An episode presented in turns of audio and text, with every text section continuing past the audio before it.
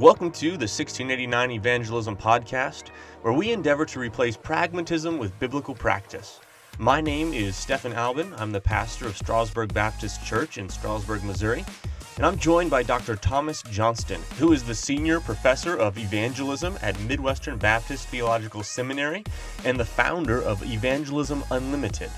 I'm glad you've all joined us, so let's dive right into today's episode.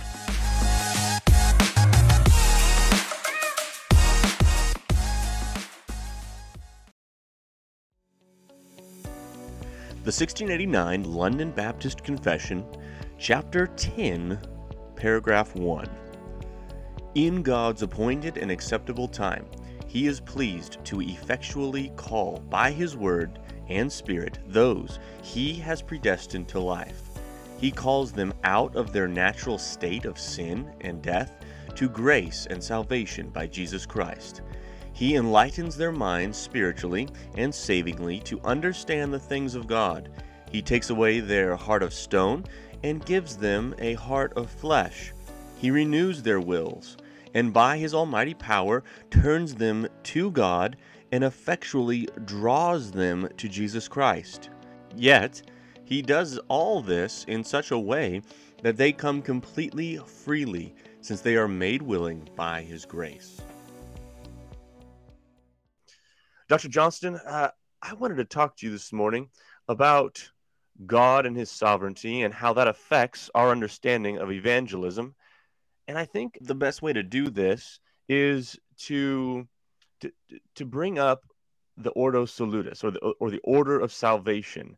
And to my understanding, there's a reformed Ordo Salutis, and then there's a more um, Arminian or uh, semi-Pelagian order of salvation. Could you give us um, an order of salvation that is uh, that understands the sovereignty of God? Um, yes, thank you so much, uh, Stephan, for that great question. And there's a lot of things going on uh, in this question uh, that I can address. One thing is that we have a God who acts uh, outside of space and time, and He's already determined or or or elected certain people uh, outside of space and time to be his bride. And then we come back in our own world here in space and time, and we try to figure out how in the world does God make this happen um, um, on earth here as as um, for God a day is as a thousand years, a thousand years is a day. It's a totally different viewpoint from him, and I think that's where a lot of the crux of the problem happens. Hmm. But also, I want to say, just in, in, opening up here, because I think, I think the the distinction between uh, uh, um, Augustinian and Pelagian, uh, Augustinian and, and semi-Pelagian is is actually a false uh, distinction. I think August, Augustine, Saint Augustine, was so smart that he threw a monkey wrench into into the history of uh, theological studies by by um, by moving the goalposts. Let me just answer why. The the yeah. big issue is evangelical versus sacramental. That's yeah. the big issue. The big issue is not um, what happens in the mind of God and what happens in the mind of man is salvation. That's not the big issue. The big issue is do I have to have be dunked or have water thrown on my head in order to be saved? Does a man in his hand have to take water in a in a some kind of a laver laver or or uh, or saucepan and dump it on my head for me to be saved. And that is totally sacramentalism. And does the holy spirit work in with and by the elements of the sacrament that is the water? And so what happened is is augustine was smart enough to to to to shade and to and to twist the um, uh, the uh, the issue, the question, onto something totally other than that, so that we we so that we don't even discuss that in church history as we ought to, uh, which which is why um, there's so much misunderstanding when it comes to salvation. But I will address the question you asked, the order of salvation. God is always first in everything. He is the first cause. He is the initiator of everything and and um, and so when we when we look at it uh, when we look at it that way, um, God calls and we respond to his call. Now, one way of looking at that is to consider uh, the question, which is, I think, the the cr- crux of the matter: who pulls the trigger of our salvation? Who has the authority? That is, is it God or man? Now, is it man, the parent, saying we're going to baptize our child, hmm. and and so that that pulls the trigger because we've decided we're going to baptize our child, and that that's going to do it, or is it the priest or the pastor who's going to uh, um, baptize somebody. And the reason I say baptism is because that is the initiatory rite in uh, in sacramental thought, uh, where we are initiated into the church and and uh, savingly initiated into the church. That's why I'm only highlighting that one sacrament uh, or that one uh, sacrament. By the way, I don't like the word sacrament because it mm. has this false meaning. I use the word yes. Uh, pardon me. I use the word ordinance. Yeah. Yes. So um so then going back then backtracking a little bit, who pulls the trigger of our salvation? So we're outside of space and time. We have God who elects his own. We have God who decides to send Jesus. We have God who gives all who gives all men a conscience. By the way, who sends Jesus the, for the totality of our salvation from from his perfectly fulfilling all the righteous requirements of the law of God, perfectly fulfilling the Old Testament, the Old Covenant, so he could say, It is finished on the cross. What was finished? He had purchased our salvation full and free. He had fully enacted, fully obeyed every part of the law of God. And so when he died on the cross, he was literally the blameless, sinless Son of God, who became then the the uh, um, the sin, guilt, uh, offering for all of humanity in in a general way, but also for for those who would call on His name in a particular way, or those who are foreordained, or actually who were uh, elect in a particular way. Very very fascinating. So we have God sending Jesus. We have God giving all men a conscience. We have God speaking to men through dreams through um, through uh, sickness on their bed. We have God declaring His glory in the heavens. All kinds of activity of God, even before the evangelist ever comes into the picture. Next, we have God sending the evangelist. The perfect example of this is in Acts 16. If you don't mind, Acts 16, we have the Macedonian call. And our question is Did, did Lydia of Thyatira was she the one that was the, the one who pulled the trigger of her salvation? And the answer is no. Mm. No, God was all over that. So God called Paul to go to Macedonia. He actually saw a man and not a woman. If he'd seen a woman, maybe he hadn't wouldn't have gone. I'm I'm not being I'm, I'm not being, you know, but because being real here, okay? So he saw a man, Macedonia, Macedonia, come over and help us, and he concluded that God had called us to evangelize them. Actually, the word, the verb evangelize is found in verse 10 of Acts 16. So, after many, many verbs describing his transportation and traveling, then we end up in verse in verse 13, where there's a number of women gathered for a place at a time of prayer.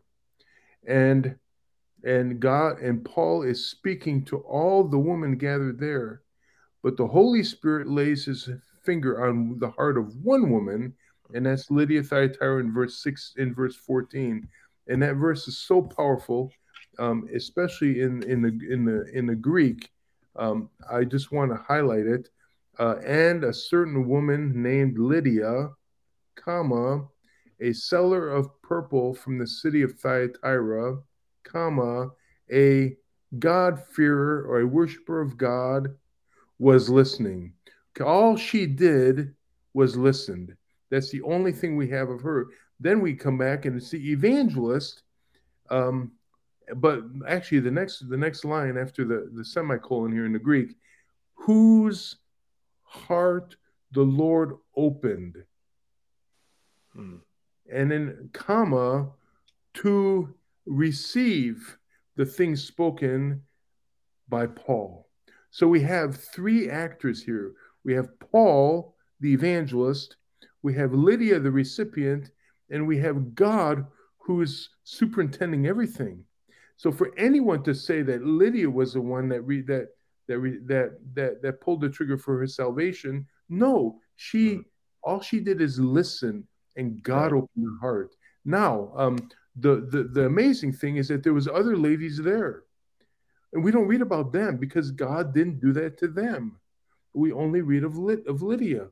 So we have a plurality of women at this at this uh, prayer meeting of, by the by the riverside, but only one on whom the Lord acts in a particular way, in a particular way. And so it is clearly evident that God opens the hearts of some and and and in others he does not open their heart. Mm-hmm. Now, to add more complexity into this whole thing, um, my good brother, because you asked a question, is we still have people who respond to the gospel who are seed sown in a shallow soil, according to Jesus, who believe for a moment and then in a time of tribulation fall away. And that is crazy to understand. And then we have people who, on whom the seed is sown in the weed infested soil. So they respond, but they bear no fruit. And then we have the good soil. So even though we have, so in the parable of Jesus, which is probably one of the the, the deepest and most uh, encouraging, actually, uh, parables for for the true evangelist um, is that is that um, is that not everybody who responds uh, positively to the gospel message continues on. I know, uh, um, I know, and I've written on Billy Graham. I've been, I, my dissertation is on him. Mm-hmm. Um, I don't, I don't necessarily agree with with, with all his um, approach to hamartology and various ways that he, uh, uh, his ecumenical uh, approach to, uh, uh, unfortunate ecumenical approach to evangelism. Mm-hmm. However, um, when when when people attack Graham that only 10% of the people who respond um, um, stay with the Lord after a year or so after studies have been done by various people. Um, the, those who respond to the gospel, there's going to be three responses according to Jesus. And that's found in all three of the parable of the sowers or parable of the sower, uh, of the soils, whatever you want, or whatever person uh, prefers. The fact is, is so, and it's it, wide is the way that leads to destruction. Many are those who run. Narrow is the way that leads to salvation. Few are those who find it. So we have here in Lydia an example of the good soil where God opens her heart. She's not like an Ananias and Sapphira who believed, but then they deceived the church. She's not like like a Elymas, a magician, um, um, in um,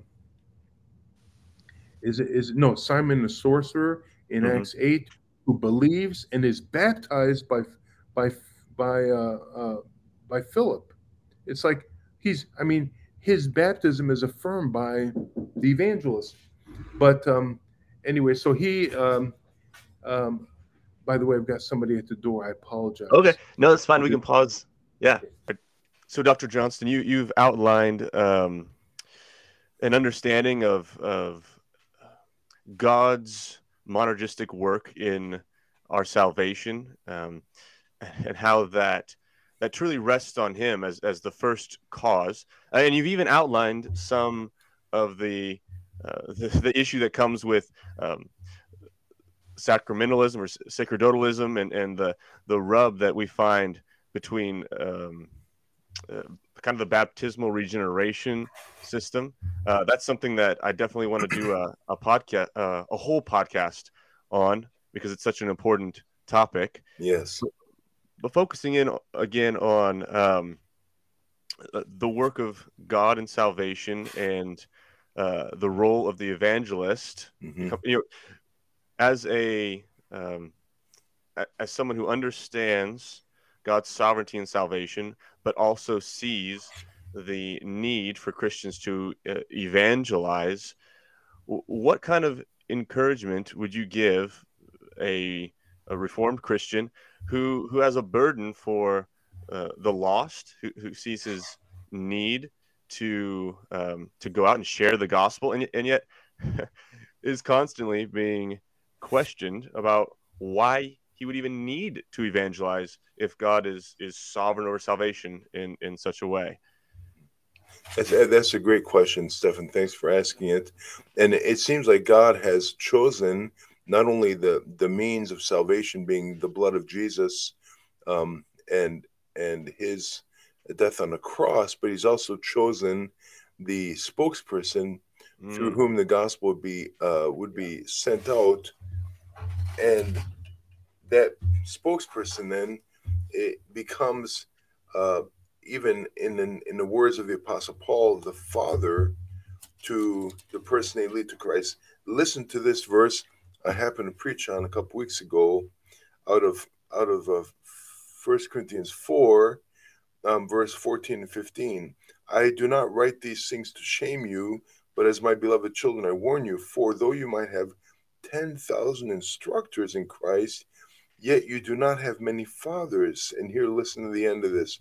For in Christ Jesus I have begotten you through the gospel. The person who sows the seed of the gospel, which which plants and and ripens and is and is harvested, becomes, in the words of Paul here, a small father, small f, father, or the the actually the generator, the human generator of that faith, and therefore has a has a special place in the life of the person. It's very interesting, and and the the uh, the most obvious example of that in Paul's life is found in Acts 16, 14. Now in Acts 16, 13, Paul is sent. Well, first of all, he's sent to Macedonia, and he uh, um, he has a Macedonian call, and in verse uh, 9 of 16, come over and help us. He sees a man from Macedonia. He concludes that we should go to Macedonia, for God has called us to evangelize them. That's one one of 15 uses of the word evangelize in the book of Acts. Then down verse 13, after a lot of travel and a lot of logistics, um, which is part of the part of the Christian life is logistics even the logistics of setting up a podcast is part of the Christian life hmm. and part of ministry too. Uh, after after all these logistics, he gets to verse 13, and he goes on the Sabbath day, uh, went out of the city to the riverside, where prayer was customarily made, and we sat down and, and spoke to the women who had gathered, who had met there. So he's kind of supposing he, he's he's just going by the Spirit, just supposing that that that God might be there. So there's plurality of women, but one woman is is uh, chosen by God beforehand, and her heart is opened. And look at how verse 14 explains it. God is the one who pulls the trigger, by the way. Mm-hmm. God pulls the trigger in salvation, not Lydia. And the apostle Paul is a is a, um means of it or an instrument used by God. But all the other ladies that were there heard the same gospel, but only one uh, was was moved and and and touched and enlightened, as it were, had yeah. a hearing of faith. So li- listen, the, verse fourteen is phenomenal, and um, and I like to just read it uh, and kind of uh, ad hoc trans, tra- uh, con, uh, translated from the Greek and a certain woman named Lydia, a seller of purple in the city of Thyatira, a worshiper of God, was listening. Whose whose the Lord opened heart. Okay, so it's a, it's a whole a whole a phrase there. Whose heart the Lord opened. Okay, what did the what did the Lord open her heart to? Did it open her heart to uh, the Word of God? Yes to the gospel? Mm-hmm. Yes. But in this case, it was the words that open her heart to take heed to the the words coming out of Paul. Mm. So Paul was speaking, preaching the gospel, and the words coming out of his mouth directly made their their uh, uh their had had an impact on the heart of Lydia. So you say, well, who is who who is the the uh, who pulls the trigger? Well, God opened her heart. The Lord opened her heart first, and to take heed to the things spoken by Paul. So you see how Paul is cooperating, coordinating, or or or a a um, a partner with God in bringing the gospel, which is why throughout the Bible, Paul says, throughout his, his epistles, he says, we are co laborers with him. Sug kunoio, kunoio. We work together with him. Hmm. Soon ergo. It, it's amazing. In fact, it's so amazing that that uh, we kind of even hesitate to think that that God would actually do such a thing. In fact, mm. Jesus even says late earlier when he was on earth, Jesus said, He who receives you receives me, he who receives me receives him who sent me. He who rejects you rejects me, who rejects me rejects him who sent me. We think, oh, that's too strong. That's too, how can that be? How can, how can, you know, you, you, uh, how the evangelist just has, has a high view of himself. No, no, the other ladies who were there in verse 13 who either ignored or rejected or were not were not moved by the by the uh, by the words of Paul, I mean, we don't hear about them anymore. And all we hear about is Lydia. Right. And so, um, so I mean, hey, they rejected Paul. They rejected Paul's words. They were rejecting God Himself, the Creator of heaven and earth. It's very powerful, isn't it? It it's is. amazing. Amen. So, you used an analogy uh, when you were at Strasburg. Yeah. Um, just a, a, number of weeks back, where it was you said it was like a Clydesdale horse pulling a, little farmer behind, right? Right. He, yes. The the farmer is is being taken by the, this massive horse who who is who is the driving force behind yes. the plowing, and uh, essentially you were saying that that God is the one driving. He, he's the driving force in evangelism. Correct. And and the Christian is just is just happy. He's just joyful to be uh, used by God. Yes. Um, and so that, that's a I think that is a fun picture and, and yes. a great way to illustrate our role in this yes. process. Uh, excellent, excellent uh, an analogy there. Thank you for bringing up, uh, Stephan. I used to I used to think of it as as when I thought of sug, uh, quote uh, working together as having two uh, two animals side by side with uh, with uh, you know with the the farmer in the back. Mm-hmm. And I thought, well, God is one is is is one uh, co-laborer, so so he's right. massive, and we and we're just like, you know, uh, who I mean, who are we? A single flea right. or a dead dog? I mean, we're you know we're not that much, and so and to to reverse it and to say working together means God is a driving force. He's at he's at Clydesdale in the mm-hmm. front, and we're and we're just in the back hopping on the plow, you know, yeah. hoping yeah. to keep it in the ground. And, right. And, Maybe, and Jesus said, I will build my church and the gates of hell shall not prevail against it. So I mean, we are literally coming the the the field is is like the gates of hell that are that are mm. trying to hold people back from coming to Jesus and the plow just goes through and and the furrow will cut deep and the hearts will be open like Lydia's heart was open. It's mm-hmm. gonna be the way it is. And by the way, I've done evangelism in Africa. I've done evangelism in Europe. I've done it in in Brazil, in uh, up in Canada, and even here in America. It's always the same. It's mm. always the same. You have those who don't listen. You have those that do listen.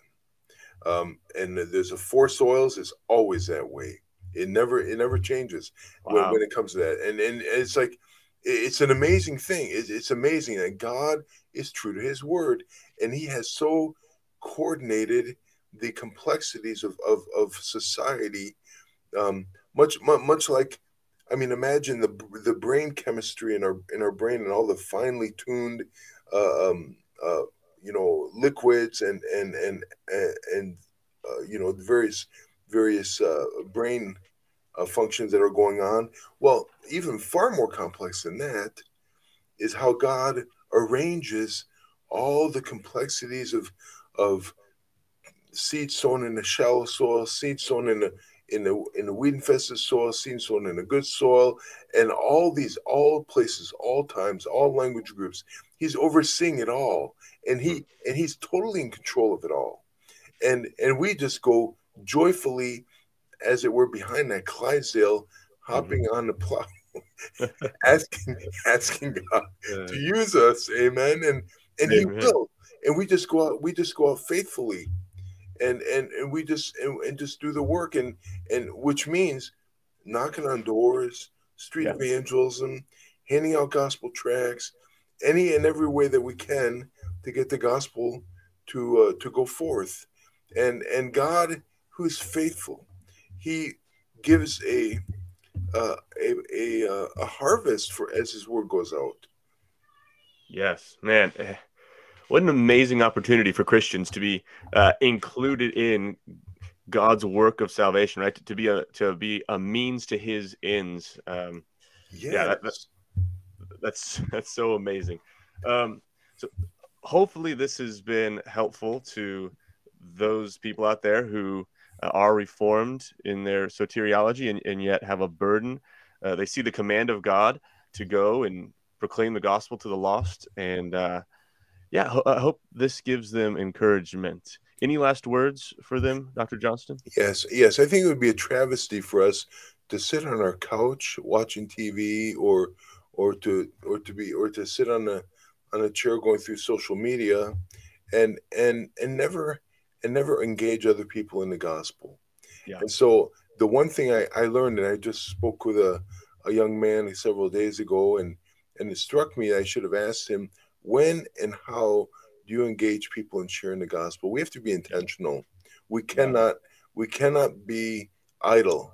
If if if we don't if we're not intentionally, I'm going on Saturday mornings. I'm going to go knock on doors, mm-hmm. or or um, or I'm going to go, you know, to this place in in this certain area and and hand out tracts on the street, or I'm going to, you know, de- designate Tuesday night as my uh, as my visitation night to visit visitors of the church, or mm-hmm. well, whatever the context is, you know, and and that the Holy Spirit would would would urge us and would would uh, cause us to become to take the initiative because God is always there. He's never yeah. not with His word. So when we go with His word, we know He's there with us, yeah. uh, and uh, and we just have to we have to literally be intentional. We cannot. We it, it, it uh, going out and, and evangelizing is is not a lazy man's work. We have to plan it and we have to work our plan, plan our work and work our plan. Mm, yeah. I, am just reminded of what Paul says, right? He says, "Woe to me if I do not preach the gospel." Yes, yes. Um, and so there's there's a burden laid upon us. Amen. Well, thank you, Dr. Johnston. Uh, another great episode. Look forward to being back with you soon. Thank you, Stephan. I appreciate it very much. Thanks for listening. If you'd like to find out more information about 1689 evangelism, you can go to 1689evangelism.com. If you'd like to find out more about the Resurgence Collective, you can go to theresurgence.site. It was a pleasure being here with you today. We'll see you again very soon.